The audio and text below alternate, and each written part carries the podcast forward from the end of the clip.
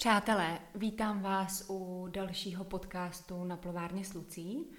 A vy jistě víte, že tyhle ty podcasty jsou hodně intuitivní a já se na ně příliš nepřipravuju, nechávám věci plynout tak, jak plynout mají. A dneska mám speciálního hosta, ženu, která dělá mnoho pro ženy. A já úplně v úvodu musím říct, že jsem přemýšlela nad tím, jak dnešního hosta, tuhle ženu oslovovat, protože jsem se o ní dočetla mnoho a používá více, více oslovení. Takže může to být Míša, Miky, Tantraela. Ahoj. Ahoj, Luci, moc tě zdravím. Zdravím taky všechny vás, kteří posloucháte. Děkuji za pozvání. Tak pojďme se pobavit o tom, uh, o tom oslovení. Kým ty se nejvíc cítíš v novém roce 2021 být?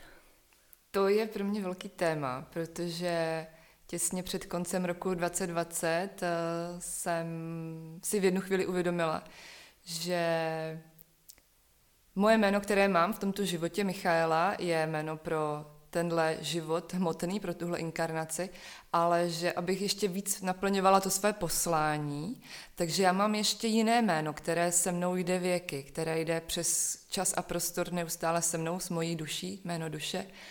A nějak se to prostě všechno seběhlo, že mi do cesty přišla úžasná žena, která mi to jméno duše moje sdělila.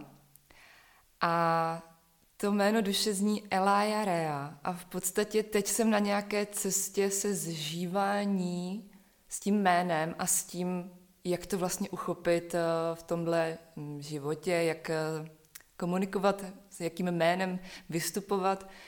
Takže teď hlavně říkám, že jsem Michaela Elája Rea, což je hodně dlouhý, abychom tady takhle neustále říkali, takže mohli bychom to klidně zkrátit. Mně se z toho nejvíce líbí právě ten kořen Ela, s tím jsem si úplně zažila. Ten mi i přišel mě samotná, když jsem se sama nacitovala na jméno duše, protože kdo chce, tak si jméno duše může zjistit sám, nepotřebujete k tomu žádný special lidi. Stačí, když se jako stišíte a posloucháte a věříte tomu, co slyšíte, což jsem udělala a přišlo mi právě to Ela, ale já jsem si dostatečně nevěřila. A tak jsem si pozvala právě tu ženu, ať mi ještě jako potvrdí, co je to moje jméno. A to Ela mě vlastně doprovází i v tom Michaela, i v tom Tantra Ela a teď i v tom Ela Jarea. Takže v podstatě bych byla možná nejvíc teď ráda s, s tou Elou. Jako, tak Musím říct, že s tím hodně jako souzním, když to tak říkáš, protože pro mě Ela je hodně zářivý, světelný a ženský uh, jméno. Doslova vlastně ten překlad znamená světlo tak to máme v překladu stejný význam jmen. Já sama si vzpomínám na to, když jsem před dvěma lety jezdila po, po Peru a mm, v jedné šamanské ceremonii jsem si právě požádala o jméno svojí duše, které jsem taky dostala. A mm, rozumím tomu zžívání se s tím, protože já sama musím říct, že mi určitě a, aspoň rok trvalo, než jsem pochopila, absolutní význam jména své duše, eh, než jsem pochopila, kdo je mojí průvodkyní. Nevím, jestli to máš stejně, teď tak když o tom mluvíme, tak by mě to zajímalo, jestli si vědomně ve svém životě třeba přivoláváš na pomoc nějaké bohyně, jestli pracuješ s, s konkrétní nějakou třeba bohyní v určité době, kdy potřebuješ třeba posílit nějaké vlastnosti, nebo mm-hmm. protože já mm, vlastně mám vždycky na každý rok eh, svoji průvodkyni, která mě tím rokem doprovází a učí mě vlastně něco, tak uh, jestli, jestli se třeba stotožňuješ i s energií nějaké bohyně, která už je daná, jestli by si to mohla takhle nikdy jsem to tak neměla, nedělala a zase minulý rok ke mně to přišlo, mám karty bohyní a pořádně jsem s nima nikdy moc nepracovala, jenom na uh, retreatech se ženami, ale já osobně jsem se jim moc nevěnovala. A tam ke mně přicházela opakovaně Isis, byť teda moc jako dohloubky s tím nepracuju. Uh, já to třeba takhle na ten rok, jak ty říkáš, že to s tím jakoby pracuješ ten rok, tak já si každý rok, uh, měla jsem ve zvyku si po deset let, jsem si tahala kartu z andělských karet, vždycky jednu a nikdy jiný jsem ty karty nepoužívala vždycky jenom na ten nový rok a nebo výjimečně v nějaké situaci, takže já mám ty karty asi od 18 let, třeba 12 let mám ty karty a tahala jsem si třeba fakt 15krát, fakt málo. Takže mě vždycky doprovázela jedna z těch karet uh, andělských a tenhle rok jsem to udělala úplně poprvé jinak a tahala jsem si jiné karty teda. No, ale no a prozradíš teda... nám, kdo, jaká karta tě doprovázela v roce 2020 a jakou kartu máš pro 2021?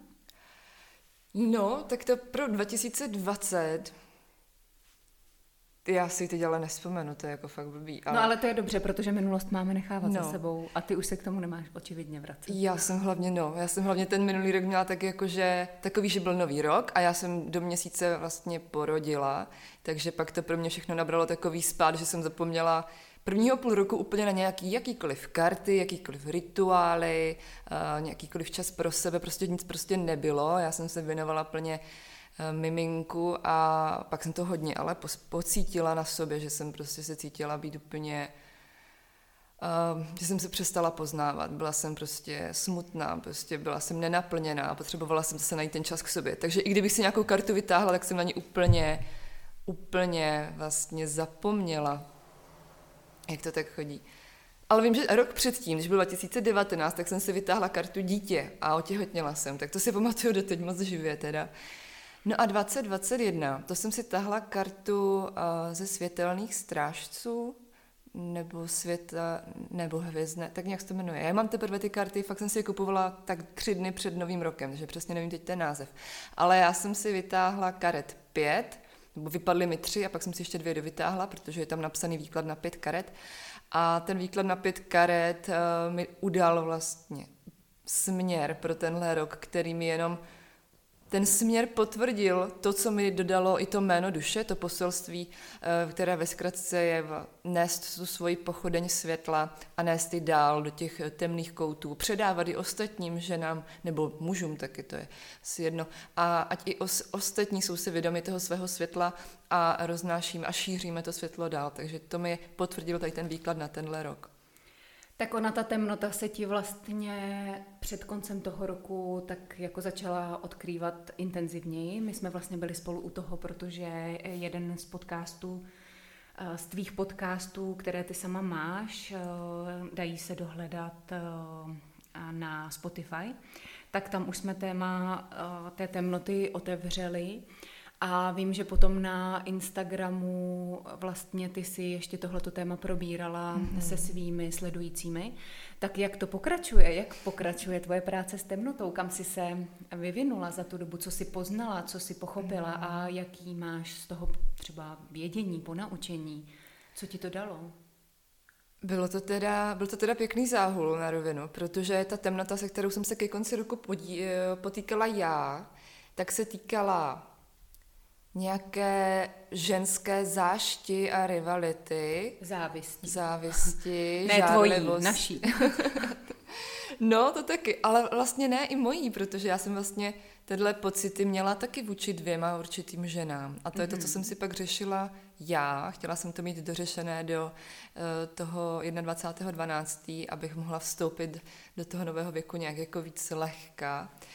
No a tak uh, jsem si to manifestovala asi tak silně, že mi nahrála příležitost a e, Estrelka nám zase nějak e, nějaké období, třeba 3-4 dny, neúplně vhodně spinkala. Takže jsem třeba ji v noci 3-4 hodiny uh, uspávala a, nebo nosila v šátku, v nosítku a tak dále. Takže jsem měla prostor jenom myslet a přemýšlet tady nad tímhle. Takže jsem si pokládala otázky proč mě ta žena irituje, co mi na tom vadí, co to ve mně vyvolává, co to o mě značí, co mi to zrcadlí, co si z toho mám vzít? A že je to, že je to vlastně o mně, není to o ní, ona prostě si žije svůj život a mě to, že to ve mně vyvolává nějaký pocit, který se mi nelíbí, tak to je moje věc.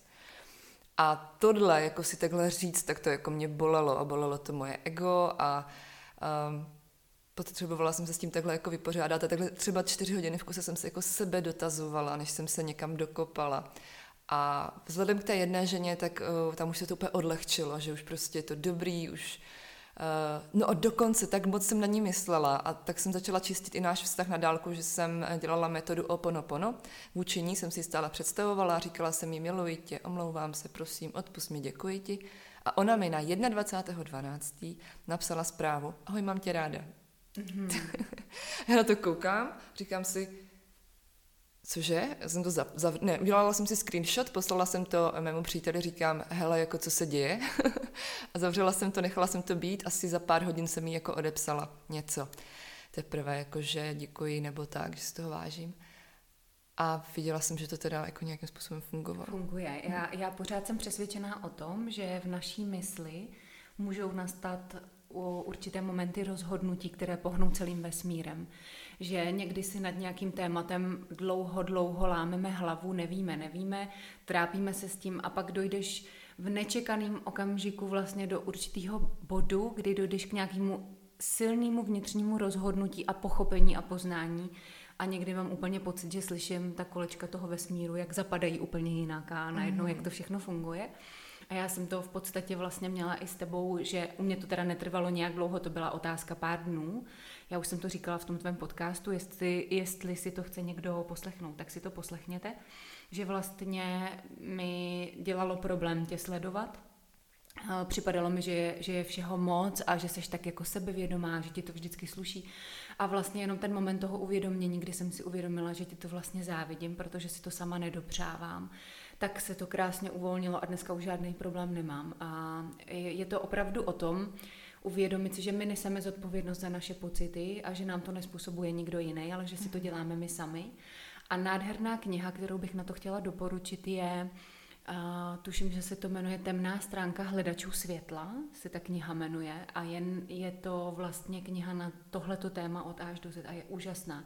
Všem ji moc doporučuju. Tak to je boží, to, to děkuji teda za tip. Se mi bude taky hodit. Určitě si myslím, že by ji každý měl mít ve své knihovně, protože tam je opravdu i jako popsáno, jak s tím pracovat, jak se dotazovat, co si zapisovat, jak si vizualizovat toho člověka, proč mi vadí, co to o mně vypovídá a je to opravdu úžasný. Ale já se teď vrátím k roku 2021, eh, k tomu přechodu, jestli máš nějakou vizi osobní proměny. Já to nechci úplně nazývat předsevzetím, já tohleto slovo nemám moc ráda, protože je hodně sprofanovaný a vlastně se říká, že když si dáš předsevzetí, že se ti to nepodaří, ale já osobně si myslím, že je to proto, že si na to nedáváme čas. Já jsem zjistila, že něco jako předsevzetí nebo představu o svých proměnách můžeme mít, ale aby se naplnili, to je moje zkušenost, je na to potřeba opravdu celý ten rok. Že na to nestačí měsíc, ale že když chci přestat kouřit, tak si řeknu, že v příštím roce, ne, že od pondělka. Když chci zhubnout, tak si řeknu, že celý rok se tomu tématu budu věnovat a jsem přesvědčená, že kam jde záměr a myšlenka, tam, kde ta energie, pak to funguje. Hmm, tak jak tak to máš je. ty v tomhle roce? Přesně tak to je. Já jsem si v životě přece vzetí nedávala. Tohle, nevím vlastně ani proč, ale uh, možná to bude znít teď divně. Já v podstatě jsem tak... Uh, nevím, jestli mám tak silnou vůli, nebo co to mám, nebo jak to nazvat, ale já uh, dokážu opravdu si říct, mě jedno, je středa 31. nebo je 5., 6., 10., tak si prostě řeknu, tohle už mi nic nedává, přestávám s tím. Takže já jsem třeba ten případ, který uh, kouřit jsem přestala ze dne na den, z minuty na minutu, na zdar, už mě to nezajímalo. Přesně tak maso jsem přestala jíst ze dne na den, všechny ty živočišné produkty taky. A to už je ale nějaká doba zpátky, teď už zase, teď už zase jím eh, nějaké živočišné produkty, no abych tady někoho nemystifikovala.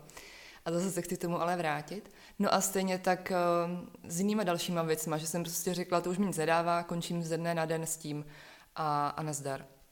Takže... A co si za znamení? Váha. Váha, tak to, je, to mi přijde takový, jako že to málo kdo má, že opravdu takhle se rozhodne a, a jde si zatím. Tak já mám ascendent ve váhách a co o váhách vím úplně nejlíp, tak to je ta nerozhodnost a váhavost, kterou mám. To já mám, ale v takových jako Úplně, úplně maličkostech. Jako, Pokud jde o velké věci. Tak to vím, ale třeba jo. jako mám si dát vánočku s medem nebo marmeládou, já fakt nevím. Přesně, já jako... taky o velkých věcech jsem rozhodnutá hned. Hmm. Já jsem teda pana s ascendentem ve váhách, ale když mám se rozhodnout, jestli mám koupit tu mouku v tom obchodě, jestli ji budu potřebovat nebo ne, tak to třeba přemýšlím i 10 minut. Přesně tak, přesně tak. Budu to potřebovat, přesně. A tak se zeptám Jirky a no, no prostě asi to znáš. Uh, víš co, i ten můj přerod ještě hodně si, myslím, i souvisí s tím, co jsme probírali před chvilkou, uh, s tou ženskou rivalitou, to nazvěme třeba, protože já jsem šla potom z kůží na trh jak jsi říkala na tom Instagramu. Otevřela jsem... si to velmi odvážně, ty víš, že jsem ti to psala, že ti ano. za to moc obdivuju, protože nechat si dát takovouhle nálož kritiky dobrovolně, to ne každý jako unese. No já jsem totiž nečekala, že to přijde to, co přijde a totiž upřímně, já jsem totiž dala anketu, jestli někomu na mě něco vadilo ze začátku nebo někdy, kdykoliv a prostě jenom ano, ne. A já jsem nečekala, že ta anketa dopadne 50 na 50. Jakože že to bude až takhle jako velký, jakože půlka lidí. Protože mě za celou dobu, co působím, v životě nepřišel hate, teď to musím tady zaťukat, nepřišel žádný hate. A jsem si říkala, to je boží, já mám tak boží publikum, což si myslím stále, že mám, ale nečekala jsem tohle. A jak, to tam, jak jsem to tam viděla, těch 50%, tak jsem si říkala, to je divný a co jim jako vadí? Teď jsem boží.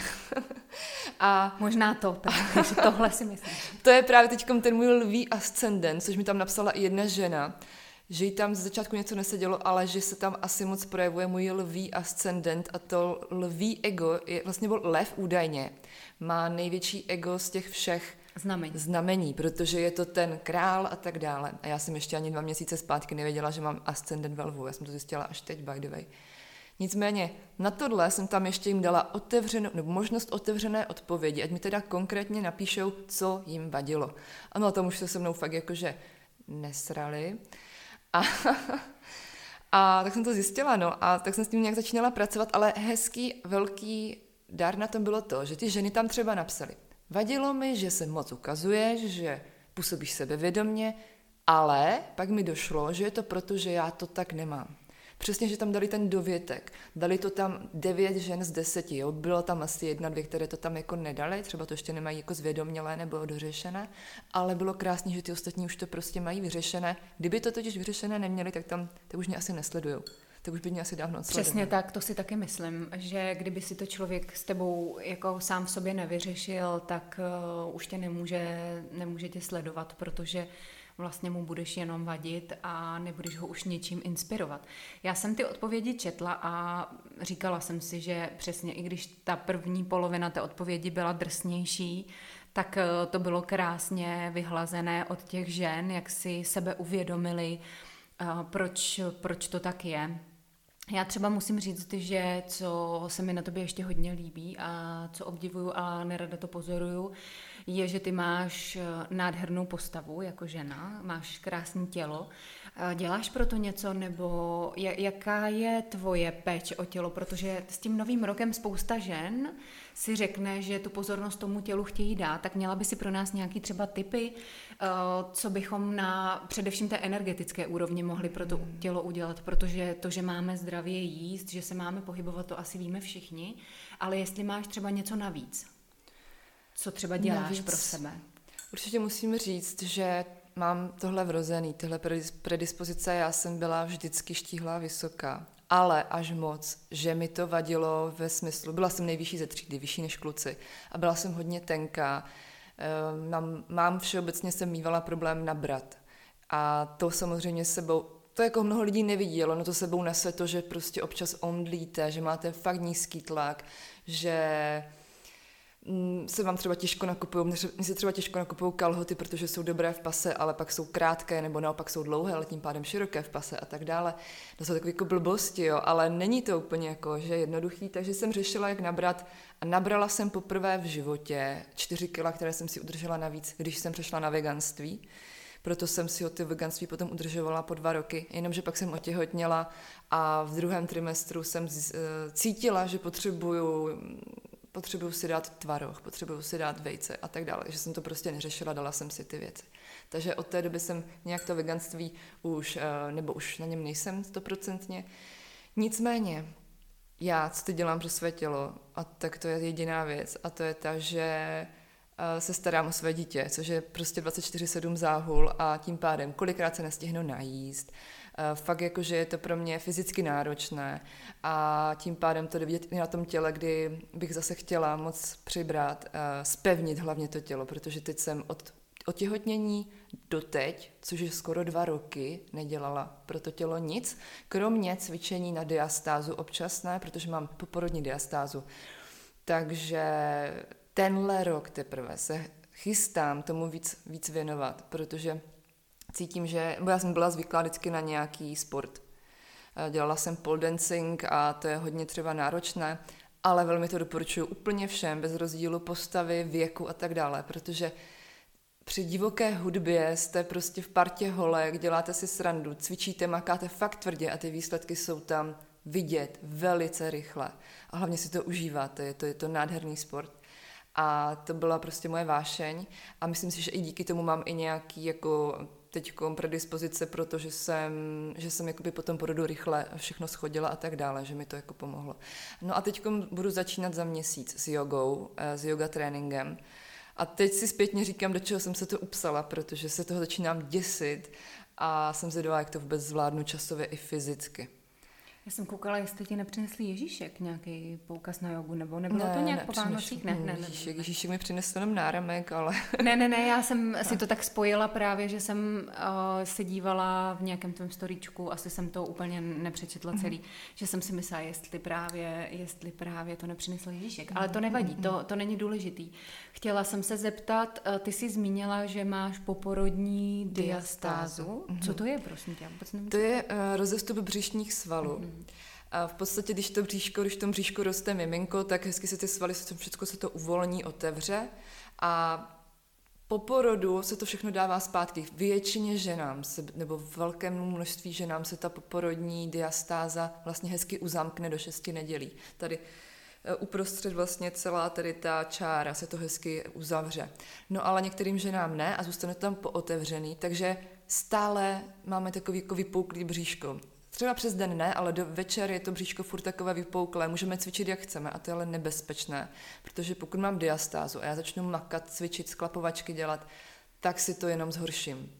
Vlastně se mi tam ty svaly, ty horní svaly spečou, ale já potřebuji makat na té diastáze úplně na těch nejvnitřnějších svalech, a aby se to tam všechno krásně dalo dohromady, i pokud chci další těhotenství mít v pořádku a tak dále.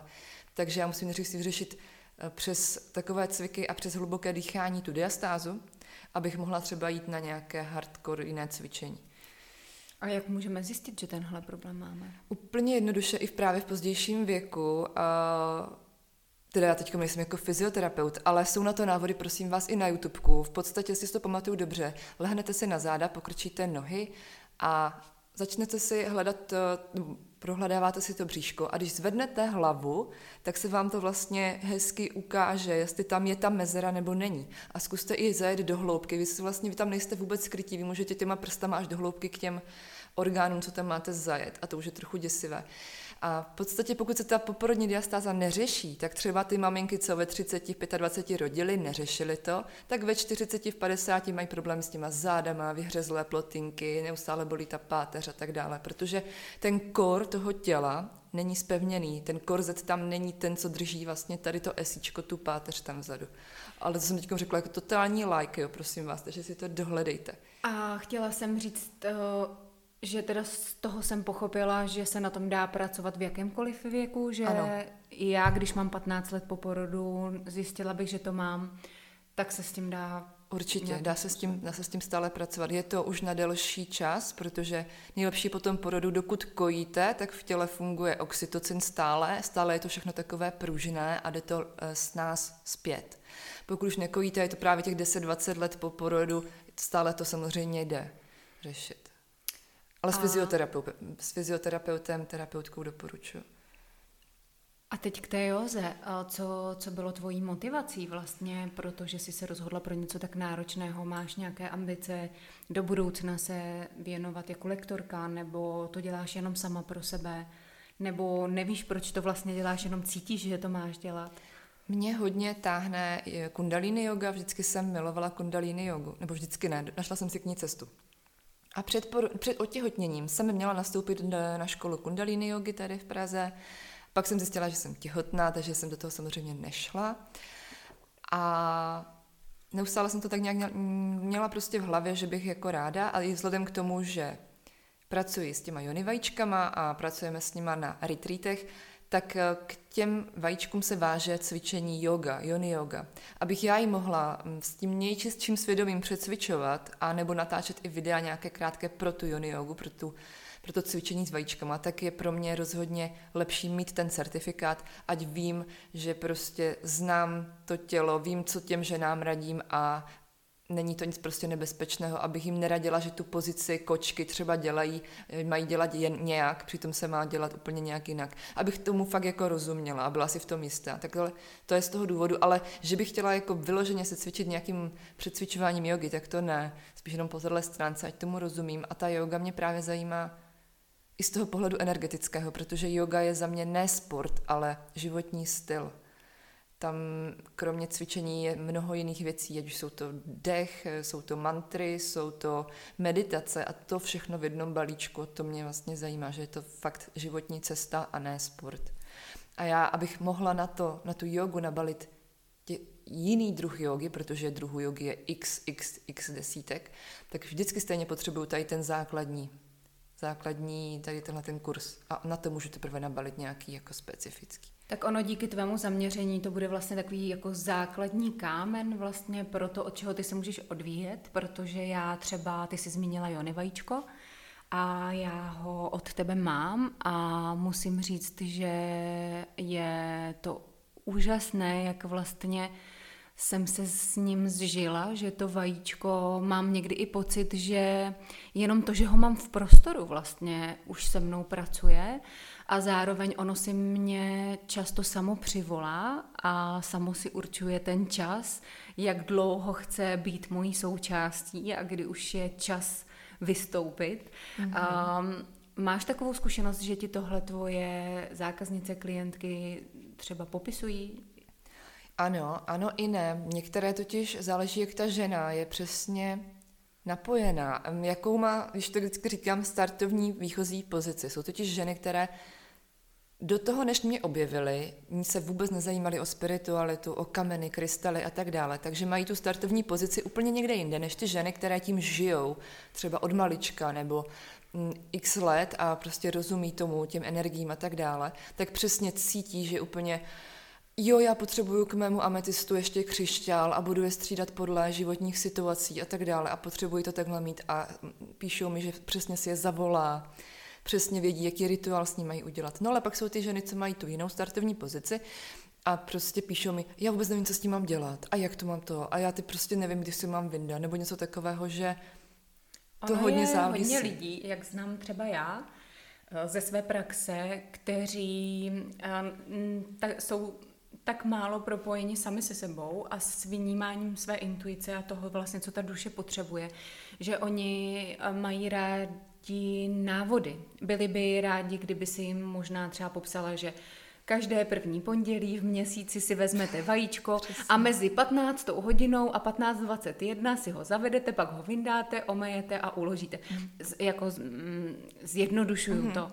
Ale o, chápu, že někteří lidi to takhle mají a já moc e, taky nejsem ten člověk, který by dával ty konkrétní návody, protože já si myslím, že ze své pozice ani nejsem vlastně kompetentní někomu určovat, co on Mhm. Vlastně já, to třeba přibírám na metodu automatického psaní, že lidi by byli rádi, kdyby dostali nějaký konkrétní návod, jak to mají udělat, ale já jsem zastáncem toho, že nejlíp vlastně všechno cítíme my skrze otevřené srdce a i to tvoje vajíčko, eh, které jsem si od tebe odnesla, ono má takovou skvrnu, mně přijde jako tygří skvrna, mm. tak si vždycky říkám, že to je ta tygřice vlastně, kterou jsem v sobě uzavřela, uzamkla a, a nepustila jsem jí.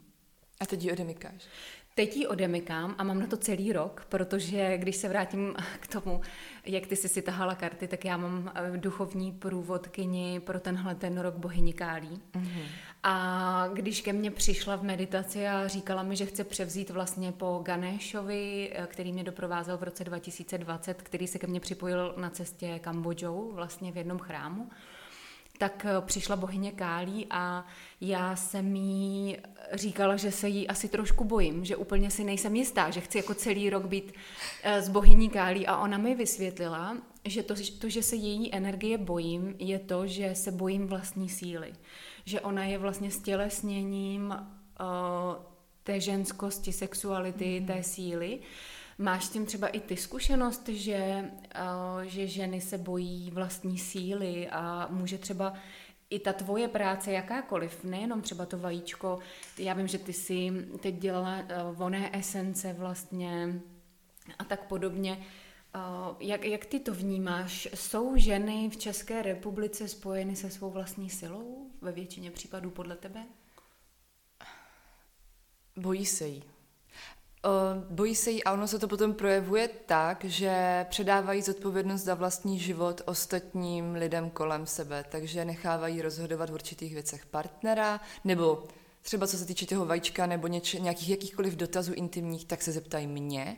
Takže mně třeba přijde zpráva a nestává se to málo. A teda zpráva začíná textem Tohle jsem ještě neřekla ani své nejlepší kamarádce, prosím, teď tam vypíšte jakoby ten problém, prosím poraď mi. A já prostě si říkám, jak můžete cizí osobě eh, jakoby napsat tady tohleto a v první řadě se nezeptat třeba ani těch svých nejlepších přátel nebo sami sebe, Uh, nebo Miky, vyber za mě vajíčko. Mám takový, takový, takový problém, chci otěhotnět, chci to, to, to, vyber mi vajíčko. A já říkám, nikdy jsem ještě za nikoho nevybrala, protože to bych vám vlastně vzala kus síly toho vajíčka, kus síly vás samé.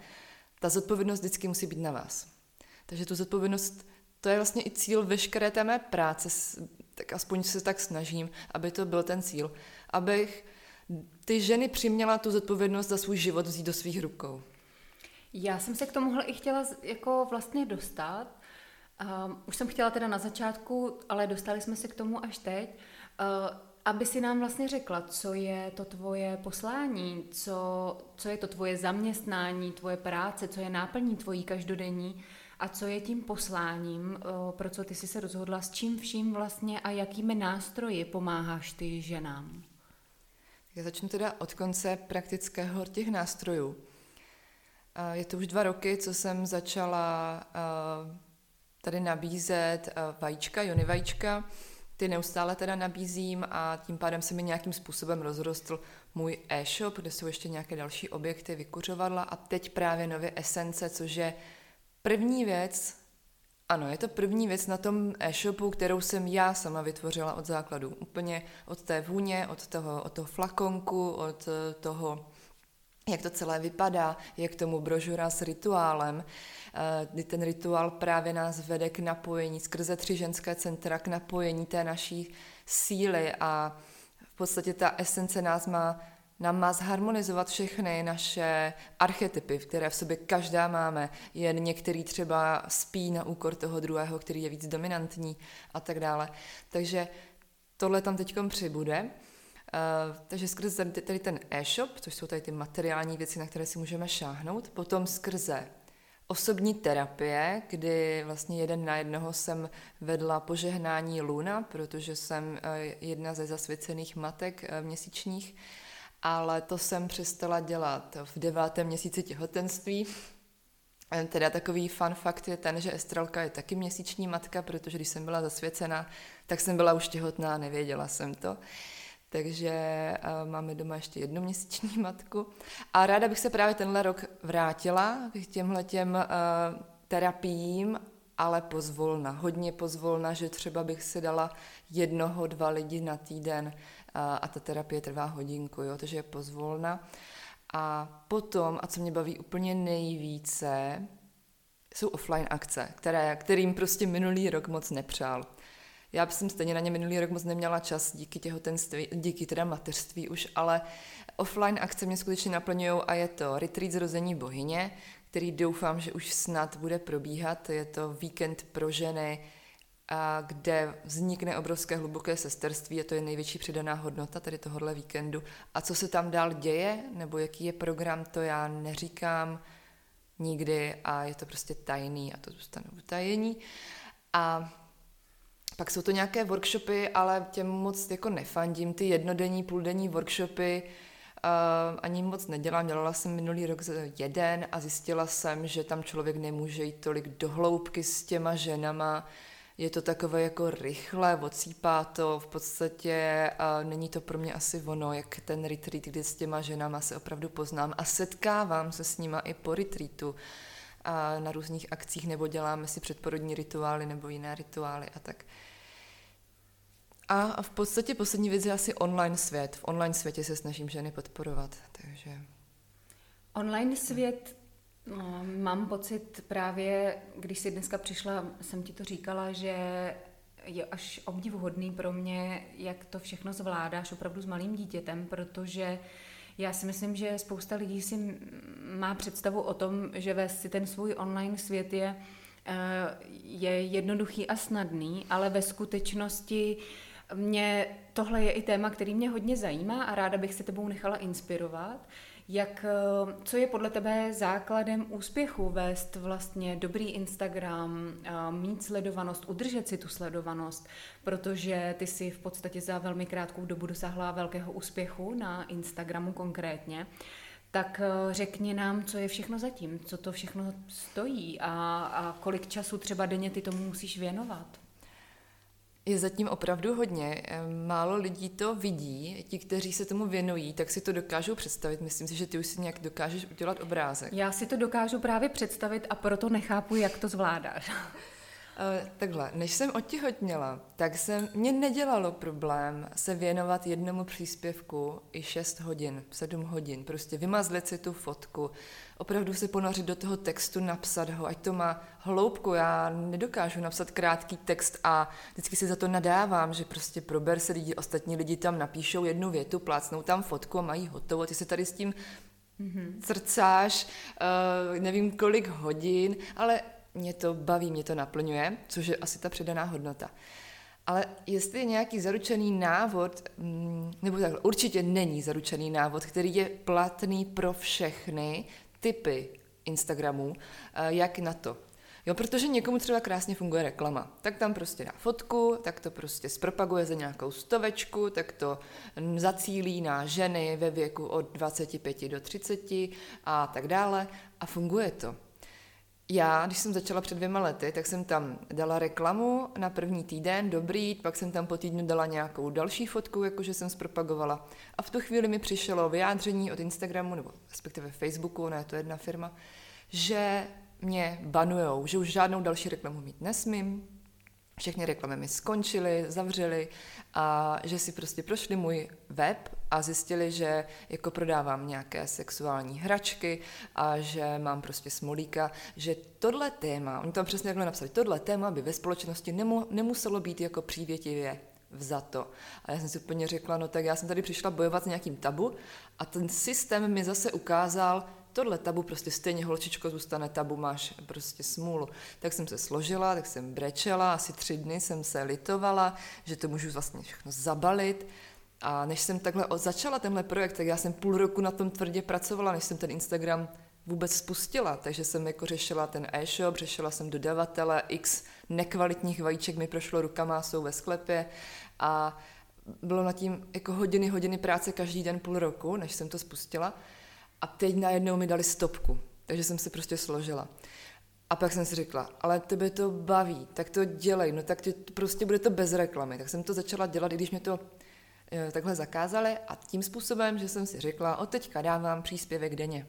Prostě a jela jsem ten první rok příspěvek denně. A třeba měsíc se nic nestalo, ale po měsíci ten 30. příspěvek někomu se zalíbí natolik, že ho nazdílí, nazdílí ho někdo, kdo má víc sledujících a tak se k vám dostanou další a jakmile se k vám dostanou víc a víc lidí, tak víc a víc je jako ten, ten potenciál, že se jim bude líbit další příspěvek a mě to takhle začalo pomaličku vracet tu energii, co já jsem do toho dávala, tak se mi to začalo pomaličku vracet a tím pádem se roztočilo takové jako nekonečné kolo energie, kdy prostě jsem jako vydávala a přijímala, vydávala, přijímala a moc mě to naplňovalo. A tak to v podstatě bylo. A co je ti motivací pro to, aby si opravdu těch několik hodin denně věnovala tomu Instagramu, co je pro tebe ta, to, to zadosti učinění, protože jako nepředpokládám, že jsou to peníze, protože tady hmm. asi není příliš hmm. z čeho čerpat, a, tak e, vlastně co je to, proč ti to stojí za to tohle dělat? na tom, jak jsi jako teď řekla správně, ty peníze tam nejsou. Já jsem už i stopla uh, spolupráce, už mi nedávaly smysl. Ty spolupráce mi totiž začaly diktovat o tom, co, kdy, jak mám přispívat a to mě narušilo tu moji tvořivost. Takže to, co mě tam hlavně naplňuje, je to, já mám ráda hezké věci a mně se líbí jako z estetického hlediska, jak, co, jak třeba vypadá ten Instagram, tak si to prostě, mě baví si to vymazlit a dopředu si říct, jo, tohle tam bude hezky zapadat barevně, tohle bude tak, tohle tak. Mně se prostě jenom líbí ten pohled na to a to mě baví, že utvářím, jakoby tkám takovou, takovou krásnou jako tapiserii toho mého Instagramu a mně se prostě líbí i zpětně se na to dívat, jako takový můj život vlastně a že se někomu dalšímu líbí ten příspěvek, tak to je pro mě přidaná hodnota. A nebo že se někomu nelíbí, tak si řeknu, tak to by se nelíbí, ale já vím, co pro mě tahle fotka znamená a co všechno jako v tom tématu je. Takže dělám to hlavně pro sebe, to je asi ono, teď jsem si to vědomila. To dělám mm-hmm. hlavně pro sebe. Mně když třeba i někdo napíše, hej, napíš příspěvek nebo natoč podcast o tomhle, o tamtom, tak já si řeknu, dobře, díky za tip, dám si to na seznam nějaký a třeba se to nikdy nestane. Uh, vždycky to jako vychází ze mě. Já třeba vím u některých mm, profilů Instagramových, které většinou jsou to profily, které stagnují, které, kde tam to moc neroste. A oni se tyhle ty profily ptají, co byste u mě chtěli více vidět? Co vás u mě baví? To ještě chápu, co vás u mě baví, jo? Ale co byste u mě chtěli? O čem mám napsat? O čem mám natočit video? A já si říkám, ženo, tak proč teda tvoříš, když nevíš, co máš tvořit? Já mám takových nápadů, já mám teď třeba v hlavě rozepsaných pět příspěvků a už mám z toho fakt jako v hlavě mes, potřebuji si sednout a napsat to, ale zatím nemám jako kdy. Ale prostě už teď mám těch pět a říkám si, já úplně přesně vím, co mám napsat, uh, úplně se těším, až to napíšu, protože to má tak jako obrovskou hodnotu a já nechápu, proč se teda ta žena víc neponoří do sebe a neřekne si, tohle chci tvořit, tohle vám chci sdělit, tohle chci napsat.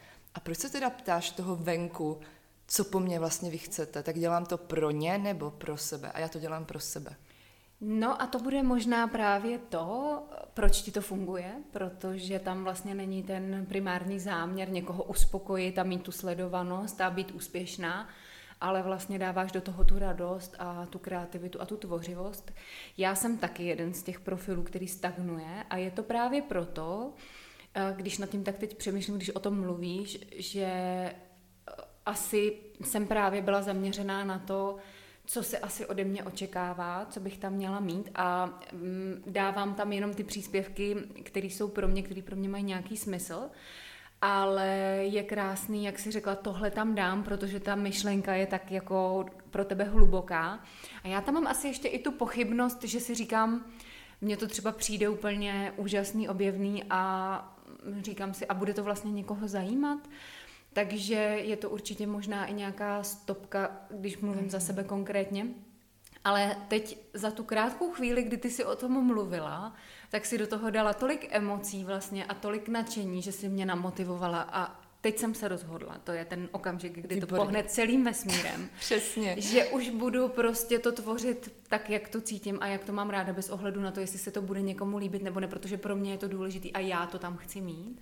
Protože je opravdu krásný, já kolikrát, když si to roluju v tom svém Instagramu, tak se úplně dostávám do těch energií té minulosti a vlastně znovu prožívám to, co jsem prožívala a je tam nádherně vidět ten růst náš vlastně, mm, že tam zaznamenáváš, tak podívej se, kde jsem byla a kde jsem dneska. To, to taky jako... občas děláme, je to, je to úžasný.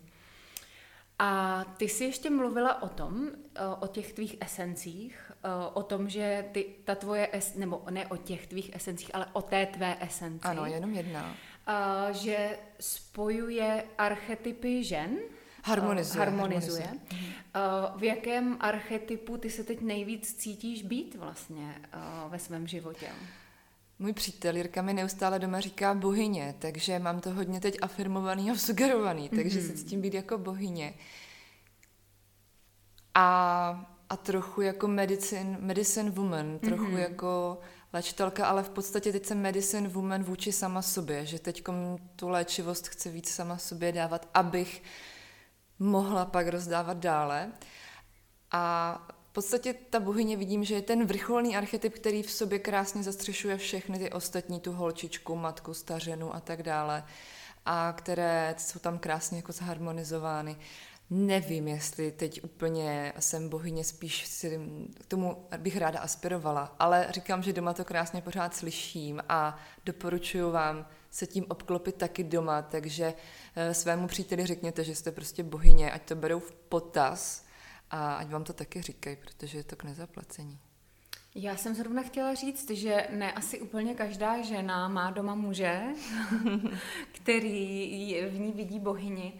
Myslíš si, že je to o těch mužích nebo o nás, to, co v nás ti muži vidí? A po případě, pokud máme nějaké v tom partnerství nějakou pozici jako ženy, máš třeba nějakou zkušenost s tím, jak pracovat sama se sebou, abych vlastně tu pozici, kdy pro toho muže nejsem v tom vztahu bohyní, jestli je něco konkrétního, co bych třeba mohla udělat pro to, aby se ta moje pozice v tom vztahu a v tom partnerství změnila.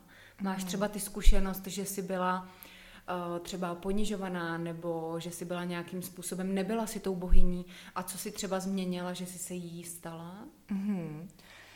Myslím si, že nejde jenom o tu bohyni, že třeba jde i o to, že si ženy dostatečně, nebo že si myslí, že nejsou dostatečně krásné nebo silné a tak dále.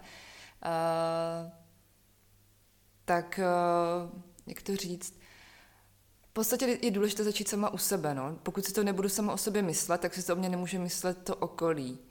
A ano, byla jsem v pozici, v minulém vztahu bych řekla, kdy jsem byla více v pozici nějaké holčičky, o kterou se někdo staral, opečovával a bral mě spíše jako holčičku. A já jsem přešla do té síly ve chvíli, kdy jsem poprvé řekla snad v životě ne a poprvé jsem se s někým rozešla, tak jsem vstoupila do té své síly. Ale do té doby jsem byla jako, uh, of, ne, of, jako ta oběť. Jako oběť a neustále jsem si říkala, no já nemám dostatek síly se prostě rozejít a v tenhle vztah jako, jako není pro mě ideální, nejsem v něm šťastná, ale asi je to úděl v tomhle životě pro mě, asi to tak má být, tak to prostě vydržím. A teď to není zase tak hrozný, teď on je na mě i hodný a toumný a to a už se tak dlouho známe. A kdo jiný by mě teď jako, s kým bych se jako potkala a kde, když už všichni jsou zadaní. A takové ty klasické věty. Mě v tom vztahu udržely šest let respektive čtyři roky byly fajn víceméně, pak jsme měli pauzu a ty poslední dva roky už byly úplně zbytečné, kdy jsem si už jenom říkala tady tyhle ty věty, že vlastně vůbec s ním nejsem šťastná, ale prostě to tak má být. A pak najednou přišel ten zlom, kdy už jsem si řekla, ano, on byl na dva týdny pryč pracovně a já jsem poprvé žila. Za těch šest let jsem úplně ožila. Mohla jsem si číst, co, se, co si chci číst, mohla jsem se zajímat, o co jsem se chtěla zajímat, protože on často zesměšňoval takové spirituální věci nebo mé zájmy. A já jsem si to jako neuvědomovala, až v tu chvíli jsem si to plně uvědomila. A já jsem řekla prostě a dost a ukončila jsem to. Bylo to hrozné, bylo to bolestivé, bylo to manipulativní z jeho strany, vyhrožovalo mi a tak dále, ale a zhodila jsem dalších asi 8 kilo a měla jsem pod 50, byla, padala jsem plně hrozně, ale zvládla jsem to a to mě postavilo na nohy. Takže když eh, nás třeba teď poslouchá nějaká žena, která eh, se opravdu necítí být tou bohyní, bojí se svojí síly, neví, co má udělat eh, a chce začít pracovat na sobě, chce se dostat k té své síle, chce ji přijmout, chce se stát bohyní, mít úžasný partnerský vztah. Co je podle tebe ten první krok, který by ten, ta žena měla udělat? Víš, takový to, od čeho se jako odpíchnout, protože já mohla by říct, holky, vy jste chytrý, ale já tady teď sedím, nemám ani korunu, nemám kam jít, partner mě ponižuje, mám nadváhu, necítím se krásná, dělám práci, která mě nebaví a někde to musí začít. Tak co je podle tebe třeba ten první krok, který, by si, který si myslíš, že může spustit tu chůzi vpřed, tady a teď? Protože já mám třeba takovou jako svoji osobní teorii na to, že kdykoliv chci začít s něčím novým a nevím, jak se tam jako dostat, tak eh, v první řadě se začnu, položím si otázku, co já můžu udělat pro to, abych z téhle situace vyšla, abych z ní dokázala vykročit. A pak třeba jdu do knihkupectví a první, co udělám, je, že si koupím knihu s tématem toho, mm-hmm. o co mhm. se zajímám. A pak mám pocit, že se to začne nějak odvíjet. Začnu to téma rozvíjet s, v ženských kruzích, v kruzích s kamarádkami a začnu to nějak jako a pak už se tam ta energie tak rozproudí, že najednou se začnou stávat věci, situace, náhody, které už mě vlastně přivedou k tomu výsledku. Uh, tak jaká je třeba tvoje zkušenost s tím, jak začít s nějakou velkou změnou v životě? Protože ty velké změny vlastně nespůsobují velké změny. Ano, ano. V první řadě si myslím, že je velice důležité si vůbec uvědomit, že jsem ve životní fázi, ve které nejsem spokojená. Protože já jsem čas, nebo dlouho jsem v tom vztahu taky měla jako nasazený brýle růžové a že je všechno v pohodě a že jsem vlastně v úžasném vztahu. A úplně jsem neviděla, že jsem mezi tím ztratila všechna kamarádství, protože jsem na ně neměla čas, protože jsem byla s tím partnerem. A takže uvědomit si, jsem vůbec šťastná, tak jak to teď mám všechno nastavené, práce, osobní život, eh, vztah, je to to, co mě naplňuje. A pokud teda dospěju k tomu, že něco z toho mě nenaplňuje, tak postavit se do samu sebe, do středu svého vesmíru, postavit se na první místo samu sebe. A to se nejčastěji projevuje tak, že všechny rozhodnutí eh, jdou ve prospěch nejdříve mě, abych já byla teda spokojena. Na chvilku zapomenout na kompromisy, na chvilku zapomenout na to, že to může vypadat jako sobecky, tak chvilku prostě buďte sobecký. Protože mnoho žen celý život, nikdy třeba ani sobecké pořádně nejsme, eh, jsme takové spíše jako pečujeme, ustupujeme na úkor uh, sami sebe vlastně pro ty ostatní a tak dále. Obzvláště, když už máme ty děti, tak samozřejmě děti jsou pro nás na tom prvním místě, ale měli bychom být stále my na prvním místě.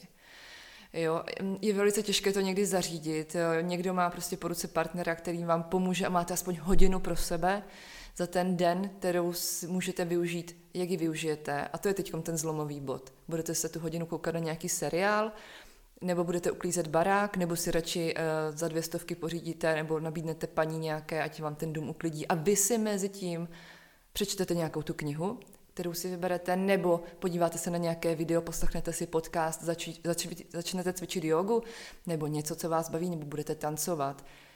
To, jak tady tenhle ten malý čas jako využijete, tak to vám vlastně určí ten směr, jak se dostat tady z tohohle začarovaného kruhu, si myslím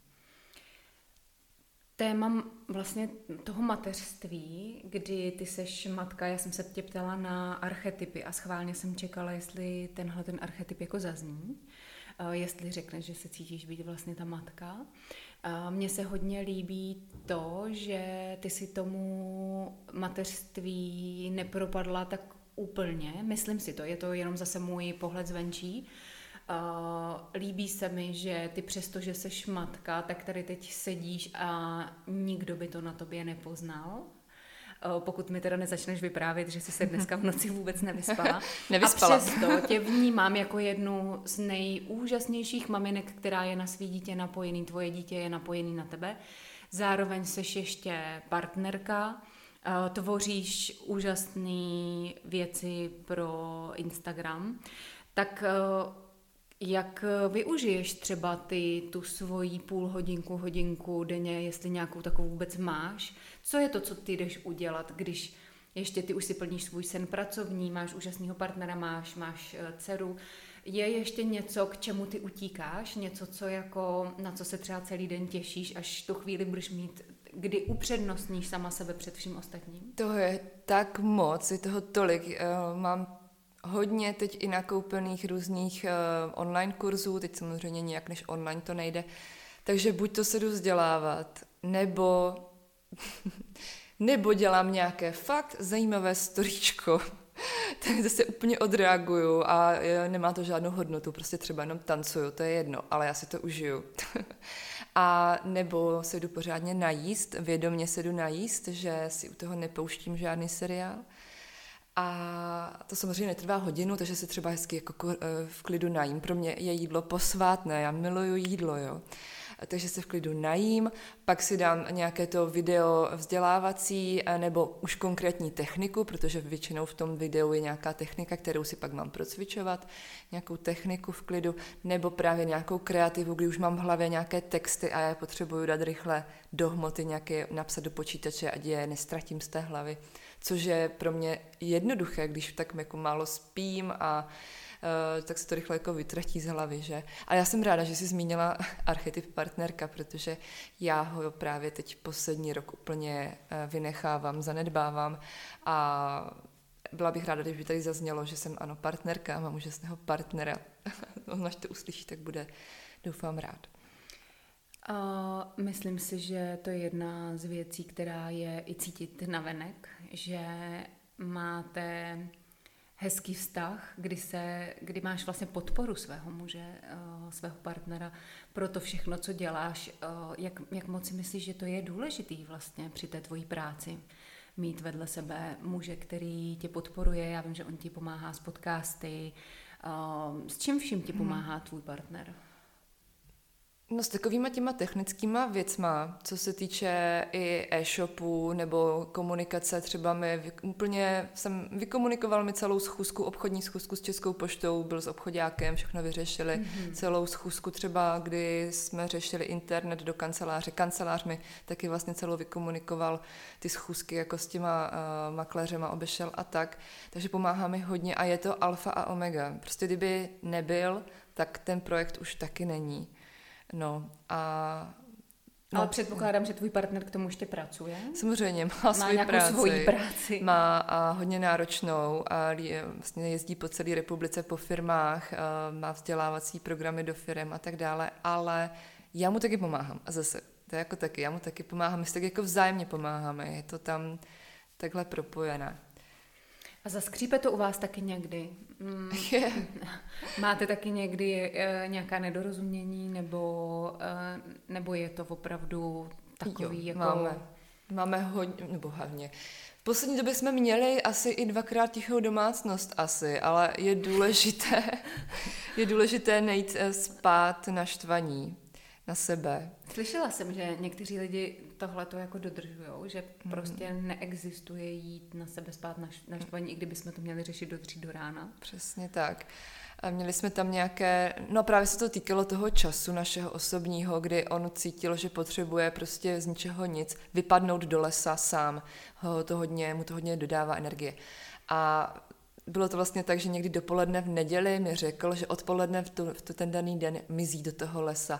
Což vlastně mě se dotklo, protože jsem myslela, mě to nevadí, já jako jasně ale běž, ale nepočítala jsem s tím, že to bude tak jako rychlý, že mi to třeba mohl říct den předem, ať si to můžu i já jako uspůsobit, že jsem si říkala, hej, budeme mít třeba rodinnou neděli a ne. Takže tam jsme se nepohodli, ale my máme sklenici, takovou velikou sklenici, kde si píšeme různé takové typy, Teď jsme to trochu zanedbávali, ale zase to chceme, chceme hodně nakopnout. Třeba i blbosti, že třeba nenechávej uh, ty ponožky v koupelně a napsat to do té sklenice a nebuzerovat toho člověka s tím, ale dát to do té sklenice a tam to máš, tam si to přečteš a tak dále. A nebo i něco hezkého, jo, tam jako napsat. Takže tyhle ty sklenice si to pak jako přečíst. A vy si pak třeba spolu teda sednete a ano, vytaháte tak, ty vzkazy a proberete to Přesně spolu, tak, nebo? přesně tak. Aha, to je hezký, to je hezký nápad. Jak by se taková sklenice mohla jmenovat? Možná by si to mohla nechat patent. No. Sklenice no. porozumění třeba. No, no. Nebo pochopení.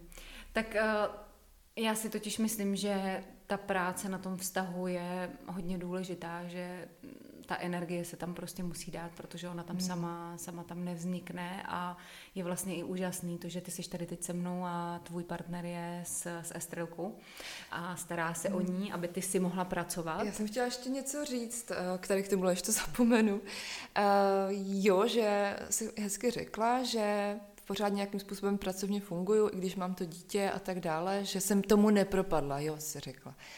Tak já bych chtěla říct, my jsme si s Jirkou přečetli úžasnou knížku, jmenuje se to Koncept kontinua, je to o rodičovství, o výchově, už jsme si četli nějak na začátku, těho, nebo nějak během těhotenství. A tam se nádherně píše, že nejlepší výchova pro to dítě, jaká může být, je, aby to dítě, když přijde do toho vašeho života, nebylo najednou středem vašeho vesmíru, aby stále jste si udrželi každý ten svůj střed vesmíru. To znamená, já jsem na prvním místě u sebe, Jirka u sebe je on na prvním místě a to dítě vtáhneme jenom do těch našich životů. Takže pořád fungovat stejně, v podstatě stejně, ale mám workshop, OK, tak si dám malou prostě do nosítka a budeš tam se mnou pak přijde chvilku Jirka, chvilku vystřídá, ale aby ona viděla ty naše životy, protože dítě, když mu dáme jenom ty hračky a ty předměty pro to dítě udělané, tak se nudí za chvilku. Stejně vždycky každý vidíme, že to dítě nejvíc zajímají ovladače, klíče, mobily, prostě věci, které nejsou prioritně pro děti. Náušnice kamarádky. Přesně tak. a proto ho normálně vtáhnu, takže jde se mnou na schůzku. Když už mám teď nějakou schůzku, tak řeknu, OK, tak my chodíme se strelkou na procházky dvakrát denně, jestli chceš jít na schůzku, tak pojď s náma na procházku. A takhle to jako různě spojím. Jo? A funguje to. A to dítě se tím pádem nenudí, je stále v nějaké společnosti zajímavých lidí, je společenská, je veselá, takže tak, takhle to jako berem. Já jsem tohle praktikovala taky, je to teda už hodně dlouho, co moje dcera byla malinká, ale a taky jsme jí s jejím tátou, který má restauraci, pořád jsme jí brali mezi lidi, mhm. všude chodila s náma, byla zvyklá na lidi, byla komunikativní do dneška. Velmi se začlenovala do společnosti a tohle to si myslím, že, že funguje. Takže ty jsi tady zmínila knihu Koncept kontinua a když jsme u těch knih, zajímalo by mě, Eh, kdyby si měla říct jednu knihu, která nejvíc obohatila tvůj život, kdyby všechny knihy teď ze světa zmizely a jenom jedna jediná by ti zůstala, jestli máš něco takového, co tě tak moc ovlivnilo a tak moc by si to, nebo potřebuješ to mít ve své knihovně, že bys to nedala? Napadá tě něco takového? Jo, mám, ale ten problém u mě je, že mě nenapadne jedna. Mm-hmm. Tak nám jich řekni víc, protože mm-hmm. uh, třeba my si z toho každý tu jednu vybereme. Dobře. Určitě, je to malinká knížička, malá, milá, tenká knížka, která se jmenuje Jonathan Livingston Seagull. Já ji mám teda v angličtině, je to v češtině Jonathan Livingston Racek a je to o Rackovi a je to nádherné podobenství v podstatě o svobodě. A teď mám z toho husí kůži, protože asi si budu muset zase přečíst. Já už mám asi pětkrát přečtenou a je úžasná, takže tu vám fakt doporučuju. Obzvlášť pokud se cítíte být někdy v životě v nějaké pasti nebo v roli oběti. A pak je to knížka Alchemista od Koelha, v podstatě o hledání nějakého posla, poslání, nebudu říkat víc. A pak je to knížka, kterou čtu aktuálně a je to taoistická tantra pro ženy od Ming Devos a ta je tak nabušená tolika praxí, tolika moudrosti eh, k ženské energii, k posvátné sexuální energii a jak vlastně tuhle energii kultivovat, jak s ní pracovat. To je za mě asi základ. Tak to potřebuju. To už teď cítím, že potřebuju. A o Rackovi už jsem slyšela taky několikrát. Ještě jsem se ho mm-hmm. nepořídila ale slyšela jsem a alchymistu jsem četla. Musím říct, že mě tolik tehdy ne- nezasáhnul, ale je to možná jenom proto, že už je to hodně let a že jsem uh, asi zcela určitě ještě nebyla na takový úrovni pochopení vůči té knize, jako bych byla možná dneska. Mm-hmm. Protože já si vzpomínám, že když se mi dostala v mých 15 letech uh, do ruky kniha Hovory s Bohem, tak jsem té knize vůbec nerozuměla a mm. dneska samozřejmě je to pro mě úplně jiná kniha. Myslíš Hovory s Bohem? Mm-hmm, mm-hmm. Hovory s Bohem. A takže vlastně ji vnímám zase úplně jinak a ono je to, možná to tak máš taky, že uh, tu jednu knihu, když vemeš odstupem času do ruky a začneš ji číst, tak v ní začneš nacházet zase, zase, zase něco nového. Je to přesně tak. A taky jsem měla knihy, které jsem začala číst a v té životní fázi, ve které jsem byla, pro mě zrovna nebyly ideální a musela jsem je odložit. Bylo to třeba prastaré tajemství květů života a je to fakt náročnější čtení, které jsem třikrát odkládala a třikrát jsem se k němu, po čtvrté jsem se k němu už i vrátila, ale je to úžasné čtení. A k té tantře musím říct, že jsem si pořídila knížku Příběh tantry od Williama Poltikoviče. Tak to jsem nečetla. Tak eh, je krásná. Musím říct, že je nádherně vlastně vysvětleno, jak v naší společnosti, když se řekne tantra, tak je to spojení jenom prostě čistě orgasmu, sexualita. Ale on vlastně, ten William v té knize nádherně popisuje, celou filozofii vlastně a z, z určitých různých jako pohledů, jak je eh, hinduistická tantra a pak je tibetská tantra mm-hmm. a tak podobně. Tak musím říct, že jako takový základní průvodce eh, tím, co to vlastně vůbec je, jak, jak se to dá specifikovat, eh, tak, tak taky moc fajn. Musím říct, že i krásné fotky, Vím, že k tomu měl být i nějaký dokument, který se točil pro Českou republiku, který, eh, teda pro Českou televizi, který oni potom neodvysílali, protože tam ta tantra byla vyobrazená opravdu tak, jak je a mm. už to bylo jakože moc. Mm. Takže tuším, že ten William nakonec to nějak eh, vydává sám a že se to bude dát někde koupit. Zatím jsem na to nenarazila, možná jsem to jenom přehlídla. A ty jsi to teda četla kde? Knížku, jo, ale knížka ten dokument, už... víš, ten jo. dokument, že ta česká televize neodvysílala, jo, že mu to jako jo. jako zamítli, mm-hmm. i mhm. když to mnoho let točili vlastně v rámci české televize, protože právě on, když chtěl ukázat celou tu podstatu toho všeho, co se tam děje při rituálech a tak, tak to už bylo jako mhm. moc. Mm, to jsme zase u toho, že nám ten systém zase říká, hele, tohle zůstane tabu, tohle je pro lidi moc. A přitom Přitom si myslím, že je důležité to odkrývat tady tyhle, ty, obzvlášť tak, staré, mm, tak starou filozofii života, jako je tantra, která je jako jedna z nejstarších vůbec a z té vznikly další různé věci, ať už yoga třeba vznikla ze samotné tantry. Já musím říct, že ještě Amisuel, vlastně, se kterou jsme společně mm-hmm. točili uh, podcast u tebe, nedávno odkryla vlastně pro mě jako velmi odvážný téma menstruace, kdy ona si vlastně z menstruační krve udělala pleťovou masku. Ano. A byla tak odvážná pro mě, pro mě teda, že to opravdu dala do toho storička a já jsem na to reagovala a ptala jsem se jí, proč to dělá, eh, co je zatím a ona mi to nádherně vysvětlila. A pro mě to byl tak odvážný čin pro dnešní společnost, mm-hmm. si mhm. vůbec nedovedu představit, některý lidi, jak by na to zareagovali. Eh, asi taková ještě poslední věc, která mě zajímá a ty by si o ní možná mohla něco vědět. Eh, ta menstruace a právě ta menstruační krev, dá se s tím nějak jako pracovat dál? Má to nějaký smysl? Jako, jestli mi rozumíš, protože často se popisuje, že má Přesně, že se s ní dá pracovat, že si s ní někdo zalévá bylinky a mm-hmm. potom pije ty mhm. čaje a tak. Máš s tím ty osobně nějakou zkušenost, jak s tou menstruační krví zacházet nebo co s ní můžeme udělat? Je důležitý k ní mít dobrý vztah, a než s ní začneme něco dělat, takže si jenom položit pár takových krátkých otázek, jako jak se cítím, když eh, kalhotky od mé menstruační krve třeba uvidí partner, co to ve mně vyvolává, jsem v pohodě, nejsem v pohodě. Eh, je, chodí mi partner třeba koupit eh, menstruační pomůcky, je s tím v pohodě, bavíme se vůbec o tom. Když dostanu menstruaci, jsem eh, v klidu mu o tom říct, nebo hm, jak mu to vlastně řeknu, jak to nazvu před ním, nebo jak to nazývám před sebou.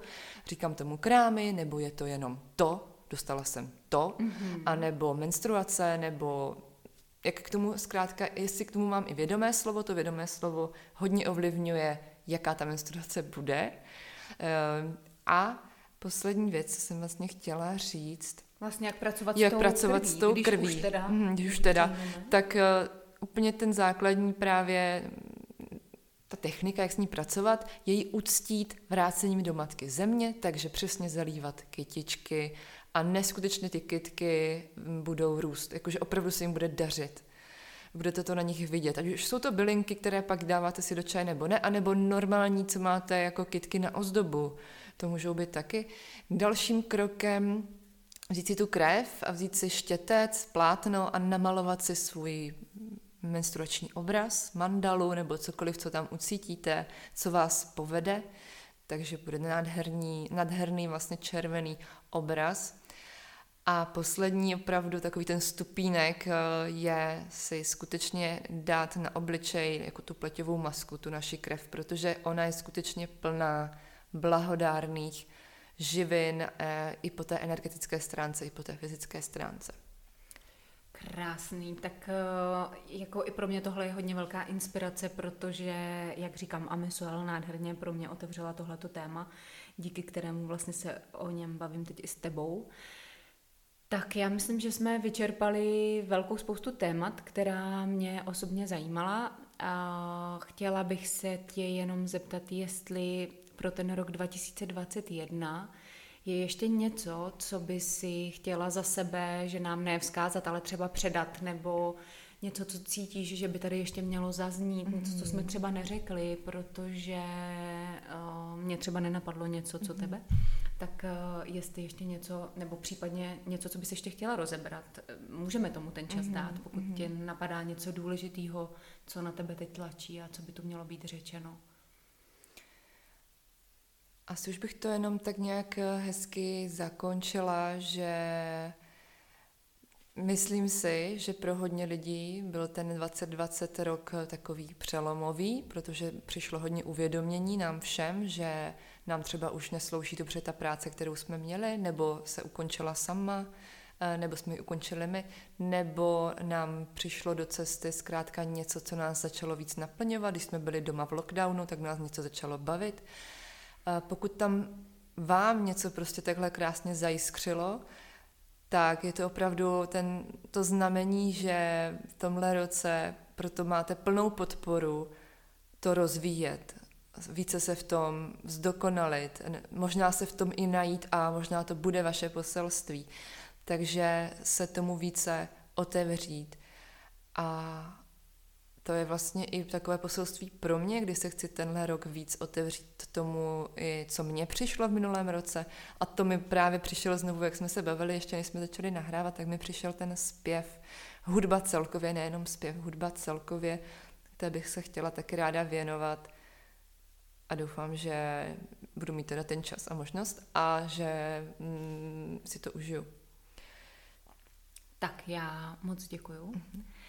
Ještě, kdyby si někdo chtěl koupit vajíčko nebo něco podobného, eh, nebo esenci, eh, tak eh, jestli řekneš svoje internetové stránky, hmm. případně Instagram, kde tě můžou posluchači sledovat? Určitě. Mm, esence Goddess in Me nebo Jony Vajíčko vykuřovadla najdete na stránkách www.tantraela.com nebo pokud se chcete jenom inspirovat nebo prostě podívat se za mnou do virtuálního světa, tak vás zvu na můj Instagram, který zní Tantra Ela, tak jak to slyšíte, jednolo. Takže se na vás budu moc těšit. A já teď marně, marně vzpomínám na jméno, které si vlastně poprvé uveřejnila až tady jméno tvé duše. Mm-hmm. Jestli ho ještě můžeš znovu zopakovat, prosím. Určitě, Michaela Ela Jarea. Krásný. Já jsem si to potřebovala ještě jednou poslechnout. Mm. Já ti moc děkuji, že jsi přijala pozvání i takhle vlastně v nedělní odpoledne, mm. kdy všichni odpočívají a my jsme se pustili do práce a já jsem tušila, že to bude mít nějaký smysl a cítím to tak i teď, takže, takže ti moc děkuju a budu se těšit někdy příště zase s tebou na shledání. Já moc taky děkuju za pozvání, že to nakonec všechno klaplo, i když všechny okolnosti nasvědčovaly dneska, že to bude fakt zajímavé a zajímavé to bylo. Děkuju moc a děkuju vám i za poslech. Takže děkujeme, mějte krásný den a někdy zase příště na plovárně s Lucí.